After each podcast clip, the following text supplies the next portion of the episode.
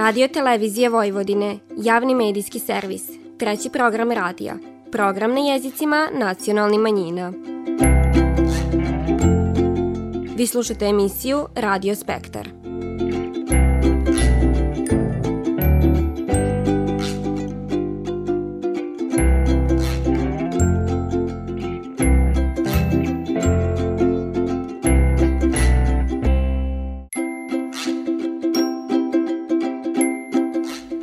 Pozdrav poštovani slušalci, vi pratite program na bunjevačkom jeziku. Posle više od godinu dana od smrti supatičkog biskupa Slavka Večerina, Subatička biskupija dobila je svog novog pastira. Naime, monsignor Ferenc Fazekaš zaređen je prošle subate i upravo je to tema s kojom započemamo našu današnju emisiju. Polovina novembra donosi nam i tradicionalne programe, koji slave događaje od prije jednog vika. Tako i ove godine svečano obilužen 13. novembar, dan oslobođenja Subatice u Prvom svjetskom ratu. Budući da su u tim danima pripadnici bunjevačke zajednice imali velike zasluge, ovog novembra je uz svečanu akademiju braća uvek uvijek zajedno održana istorijska tribina o prvom gradonačelniku Subatice posle oslobođenja, doktoru Stipanu Matijeviću. Današnju emisiju završit ćemo najavom obilužavanja četvrtog u nizu nacionalnih praznika Bunjevaca. Rič je o Danu Velike narodne skupštine Srba Bunjevaca i ostali Slovena, koja je u Novom Sadu održana 25. novembra 1918. godine.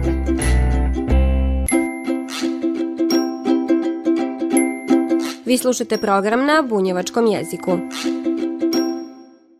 Kako je to i bilo najavljeno, 11. novembra je održano biskupsko ređenje monsignora Ferenca Fazekaša, kog je u oktobru na tu funkciju imenovao Papa Franjo. Obred ređenja obavljen je u katedrali Svete Terezije Avilske u Subatici, a počeo je navišćenjem evanđelja. Pročetana je bula imenovanja koju je poslo Papa Franjo, ko dokaz da je baš to kandidata izabrao u red biskupa – Posle propovedi kandidatu su postavljena pitanja o nameri čuvanja vire i vršenja službe, a posebno dirljiv čin bio je pivanje litanije svi sveti.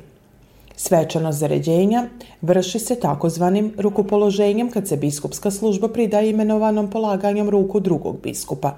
Tako se u zajedništvu biskupa vrši imenovanje u zbor nasljednika apostola još od apostolskih primjena prve crkve.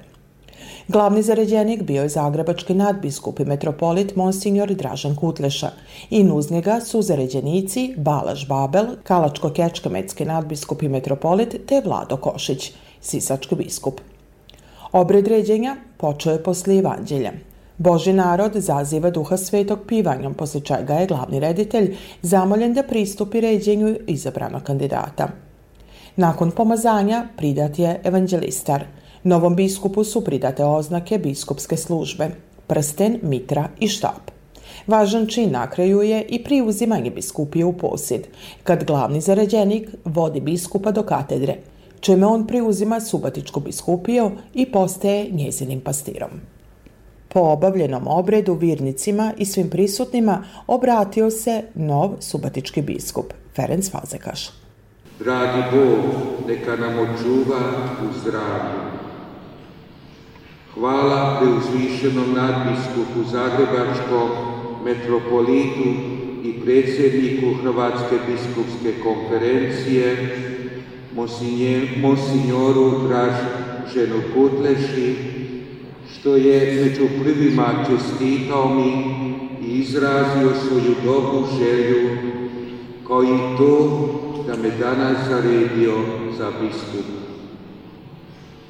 U Zagrebu na Bogoslovnom fakultetu sam zaista imao izvrsne profesore i odgojitelje koji su u mnogo čemu pomogli u rastu naše hršćanske vjere kao i u oblikovanju mog svećeničkog poziva.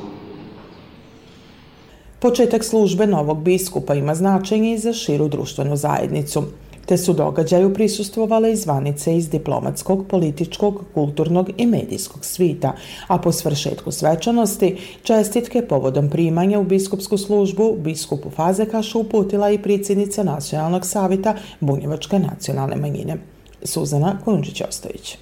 Ovo je velik dan za sve katolike ovog Bačkog okruga i Dila, odnosno Subotice, koja je dobila svojeg biskupa kao što ste kazali već od prijašnjeg biskupa Slavka Večerina, pa evo to se nastavilo i dalje, da imamo dobre i korektne odnose sa, tako da kažem, glavarom crkve ovde u Subotici. Naravno da je to za sve nas jako važno, zato što je naša tradicija, kultura, običaj, sve je vezano za katoličku crkvu. Radujemo se i veselimo da smo dobili novog biskupa, da imamo dobru saradnju, da smo ovde prisutni, čestitali smo i čestitamo naravno. Želimo da ga Bog prosvitli, da nas sve e, svojom pastirskom rukom vodi. Molimo se dragom Bogu da za njegovo dobro zdravlje, da dugo obavlja tu funkciju i da nastavimo dalje sarađivati ko što jesmo i do sad. Podsjetit ću da je upravo budući biskup posvetio kod nas ovaj, žito na Svetog Marka. Želimo da, da nastavimo na ovaj način i molim, molimo se dragom Bogu da i njega i nas čuva i vodi i da sve što budemo dalje radili da bude u saglasiju sa, sa virom našom i sa svim našim običajima. Nov biskup je dobio i svoj grb. On je u obliku štita varoši Subatice s tri polja. U plavom polju je simbol Svete Mise, u crkvenom sedmokraka zvizda, simbol Bogorodice Marije, a u trećem polju otvorena knjiga s tri riči, Pax et Bonum, u privodu mir i dobro. Vi slušate program na bunjevačkom jeziku. Ove mirne pesme, osenčene jadom, to su eho reči što se nisu rekle. Tuge što je rasla i umrla kradom i suza što nisu nikada potekle. sumorno veče Kad ugasnu staze Duša mrtvog dana Sumorna još hodi. I šumi ko tamene Iskidane fraze Muzike u vetru U granju po vodi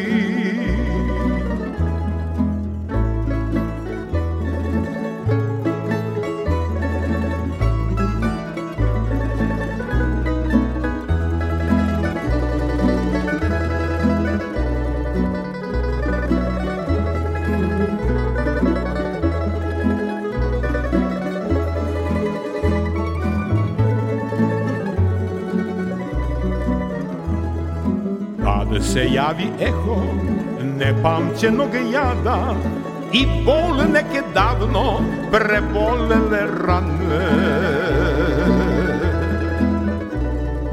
No kako je srcu, niko neće znati, docnela suza kad pođe da kane.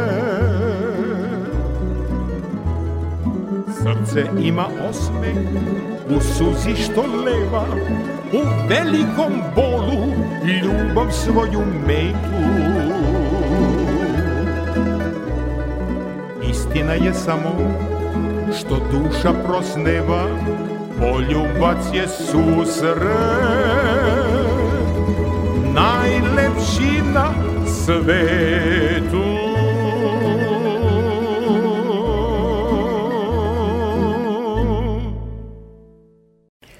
Novembar. Period je godine kad se sićamo slavni dana koji su prethodili, a onda uslidili posle oslobođenja Subatice u Prvom svitskom ratu. Bilo je to vrijeme kad su bunjevci imali značajnu ulogu u kreiranju društvenih dešavanja. Med njima i doktor Stipan Matijević, prvi gradonačelnik Subatice posle oslobođenja, jedan od najuglednijih varošćana s početka 20. vika. Upravo je to bio i naziv tribine koja je povodom 13. novembra priređena u Bunjevačkoj matici. Na tribini je u Stipanu Matijeviću iz istorijskog ugla divanio Sava Stambulić. Ja sam negde identifikovao devet ili čak deset značajnih trenutaka u tom celom procesu oslobođenja i ujedinjenja ovih prostora, dakle sa Kraljevinom Srbije, u kojima je učestvovao dr. Stipan Otijević i to je kao izuzetan i pravnik, i stručnjak, i političar, i narodni čovek, neko ko je razumeo dobro prilike, neko ko je ne samo učestvovao u pripremi za te događaje, pa zatim i u samim događajima, već je se trudio ceo svoj život da odbrani tekovine tih događaja i da se uvek dosledno zalaže za to jedinstvo Srba i Bunjevaca, za tu jednu državu koja je ovde nastala u to vreme, koja je dan danas postoji i zato je jako važno da imamo ovakve prilike da ga upoznamo još bolje i da, e, da maksimalno detaljno uđemo u sve ono što je on činio, a i to kakav je bio lično, što isto nije ovaj, bez značaja i isto zna da bude izuzetno važno.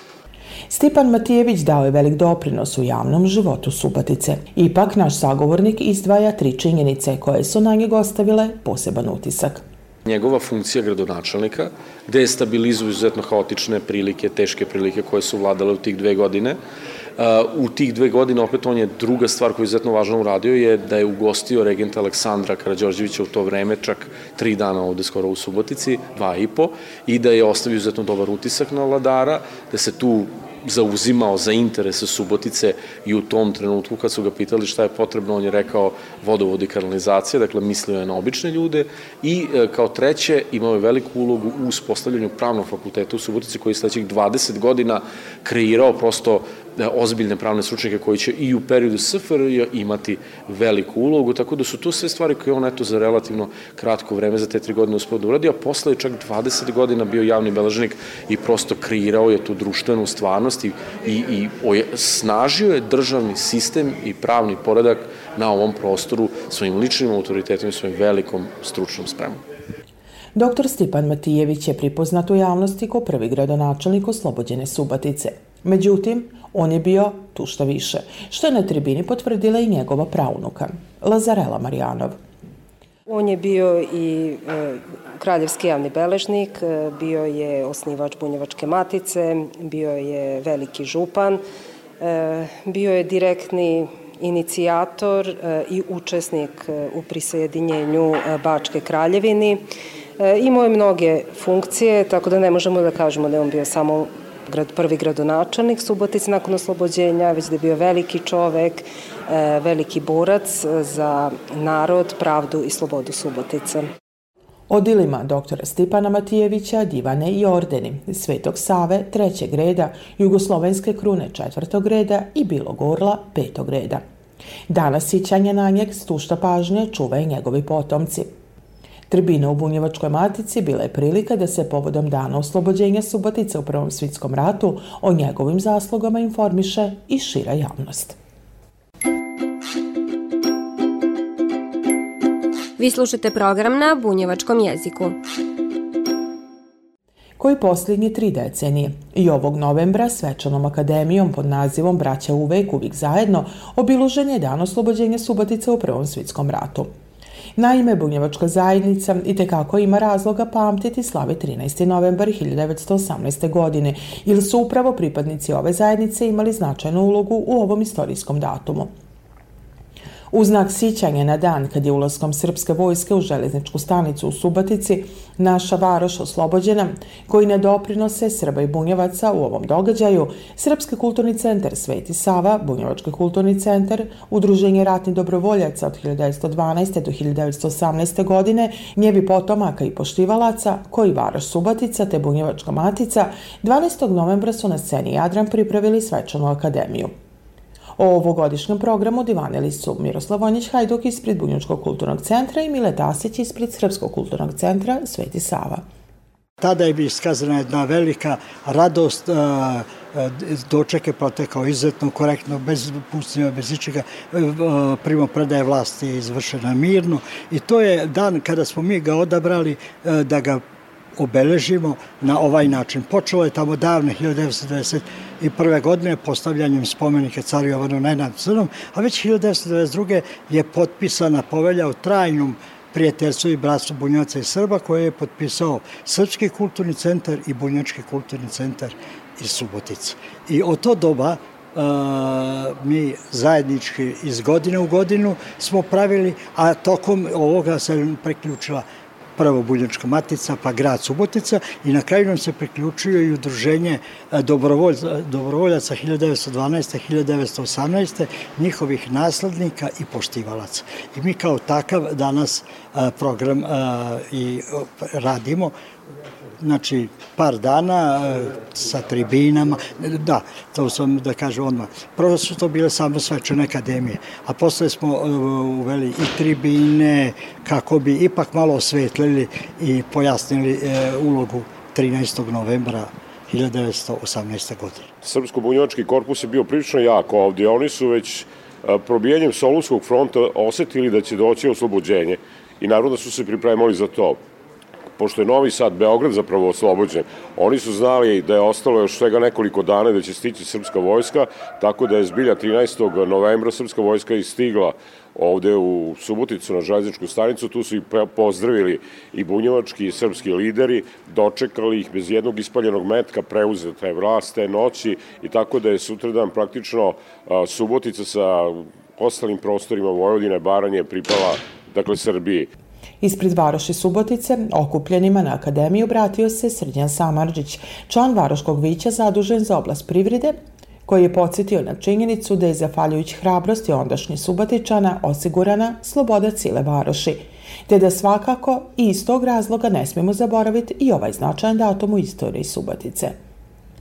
Ova prelepa manifestacija je svakako u cilju negovanja kulture sećanja na naše slavne pretke, na njihova velika herojska dela, na sve ono što su nam oni svojom žrtvom, svojim velikim i, i e, nesebičnim zalaganjem, polagajući ono što najvrednije imaju svoje živote, omogućili da mi živimo u slobodi. Svakako, 105. godišnica je upravo obeležavanje 105. godišnice dolaska Srpske vojske koja je na sutrašnji dan, 13. novembra 1918. pristigla na Subotičku železničku stanicu dočekana oduševljeno od Subotičana, svakako je u tom cilju da se ta velika dela ne zaborave. Ono što je jako važno da to prenosimo našim mladima, budućim pokolenjima, jer tek snaga njihovih dela će onda biti potpuna. U programu manifestacije Braća uvek uvijek zajedno učestvovao je glumac Miloš Stanković, ocik za tradicionalno pivanje muzičke škole u Subatici, Omladinsko kulturno-umetničko društvo Mladost, dok su program izvođenjom himne Srbije i svečane bunjevačke pisme započele Dušica Vucelja i Milica Rukavina. Dan posle, na godišnicu oslobođenja, na Puškinovom trgu održan je pomen i položeni su vinci na spomenik palim junacima u oslobodilačkim ratovima od 1912. do 1918. godine. Vi slušate program na bunjevačkom jeziku.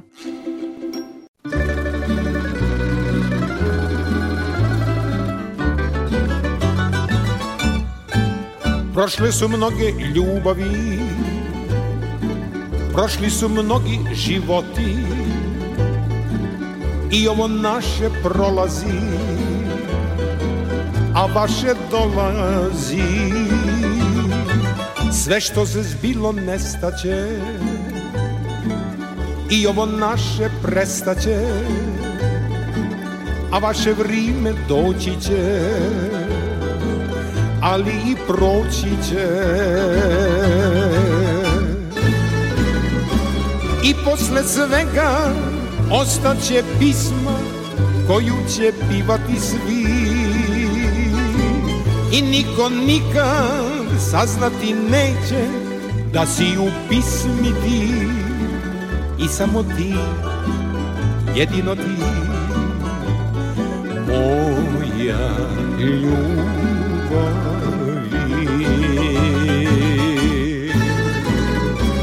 I posle svega ostaće pisma koju će pivati svi. I niko nikad saznati neće da si u pismi ti. I samo ti, jedino ti, moja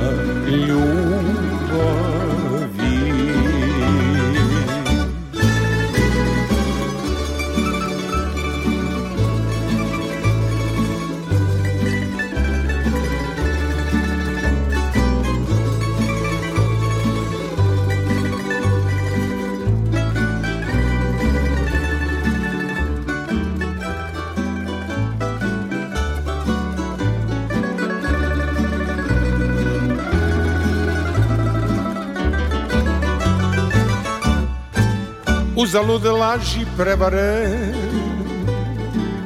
Uzalud zamke zavere. Ne vridi suze kajanje Kada život jedan je. Nek ti svira muzika Uz puno toplih treptaja. Hoću da budem pijan sam od tvojih dodira I posle svega ostaće pismo koju će pivati svi. I niko nikad saznati neće da si u pismi ti. I samo ti, jedino ti, moja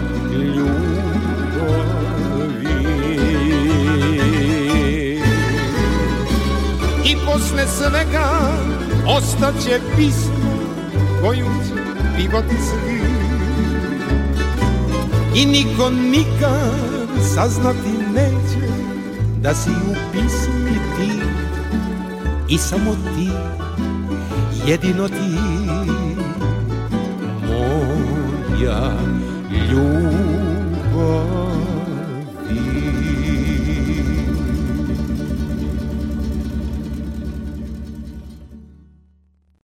Četvrti u nizu nacionalni praznika Bunjevaca, 25. novembar, dan Velike narodne skupštine Srba, Bunjevaca i ostali Slovena, koja je 1918. godine održana u Novom Sadu, Nacionalni savjet Bunjevačke nacionalne manjine obilužit će u petak, 24. novembra, u prostorijama Bunjevačke matice s početkom u 18 sati. Prilika je to da se zajednica podsjeti na dane kad je ispunjena vikovna težnja naroda s ove prostora, a u kojem su značajnu ulogu imali upravo bunjevci. Program najavljiva predsjednica Bunjevačkog nacionalnog savjeta Suzana Kojunčić-Ostojić. O statistikama, o popisima, kroz istoriju divani će nam jedan novi, mlad uh, naučnik kojeg još nismo imali priliku upoznat, Nino Delić. On dolazi sa Instituta za istoriju iz Beograda Tako da virujem da, da će biti ljudima interesantno, poučno i da ćemo evo i ovaj nacionalni praznik i sićanje na taj veliki istorijski događaj obilužiti onako kako, kako to dolikuje. Program proslave Dana Velike narodne skupštine Srba, Bunjevaca i ostali Slovena upotpunit će Kulturno-umetničko društvo Železničara Bratstvo, Kulturno-umetničko društvo Aleksandrovo i Hor gimnazije Svetozar Marković iz Subatice. Vi slušate program na bunjevačkom jeziku. Došao sam s cvetnih polja U taj grad ko dečak mlad Snašao se odmah nisam Muran život početa Snašao se odmah nisam. Uran život početa. Mnogo svega, malo para. Isti problem svaki dan. Igram biljar, priča stara Često spavam kući sam. Igram biljar, priča stara. Često spavam kući sam. Gde ste noći, gde ste dani? I voćnjaci procvetani.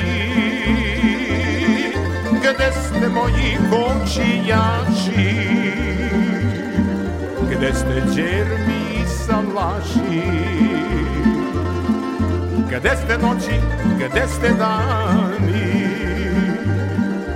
I voćnjaci procvetani? Gde ste moji kočijaši? Gde ste džermi i salaši Poštovani slušalci, slušajte nas svakog petka od 14 sati i 15 minuta na radio talasima 100 MHz trećeg programa radija Radio Televizije Vojvodine. Ovo izdanje je za vas pripravila i kroz emisiju vas vodila Nataša Stantić. Do slušanja kroz nedelju dana, svako dobro i s Bogom. U tom gradu punom buke Limuzine šire ruke sve je manje kočijaša i osmeha mojih snaša. Sve je manje kočijaša i osmeha mojih snaša. Vratit ću se rodnom kraju. U kućicu ispod trske kao dobri alas stari. Da oživim staze uske. Kao dobri alas stari. Da oživim staze uske. Gde ste noći, gde ste dani? I voćnjaci procvetani gde ste moji kočijaši gde ste djermi i salaši e, gde ste noći, gde ste dani? I voćnjaci procvetani. Gde ste moji kočijaši gde ste djermi i salaši Živim život ko skitnica. Roman je bez stranica. Svud po svetu gnezdo svija. Danju spava Noću svira Svud po svetu gnezdo svija Danju spava. Noću svira Od života sve što imam Malo nade kad sam pijan I ove noći sve do zore Neka crne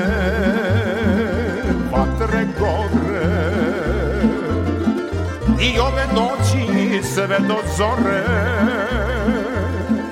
Neka crne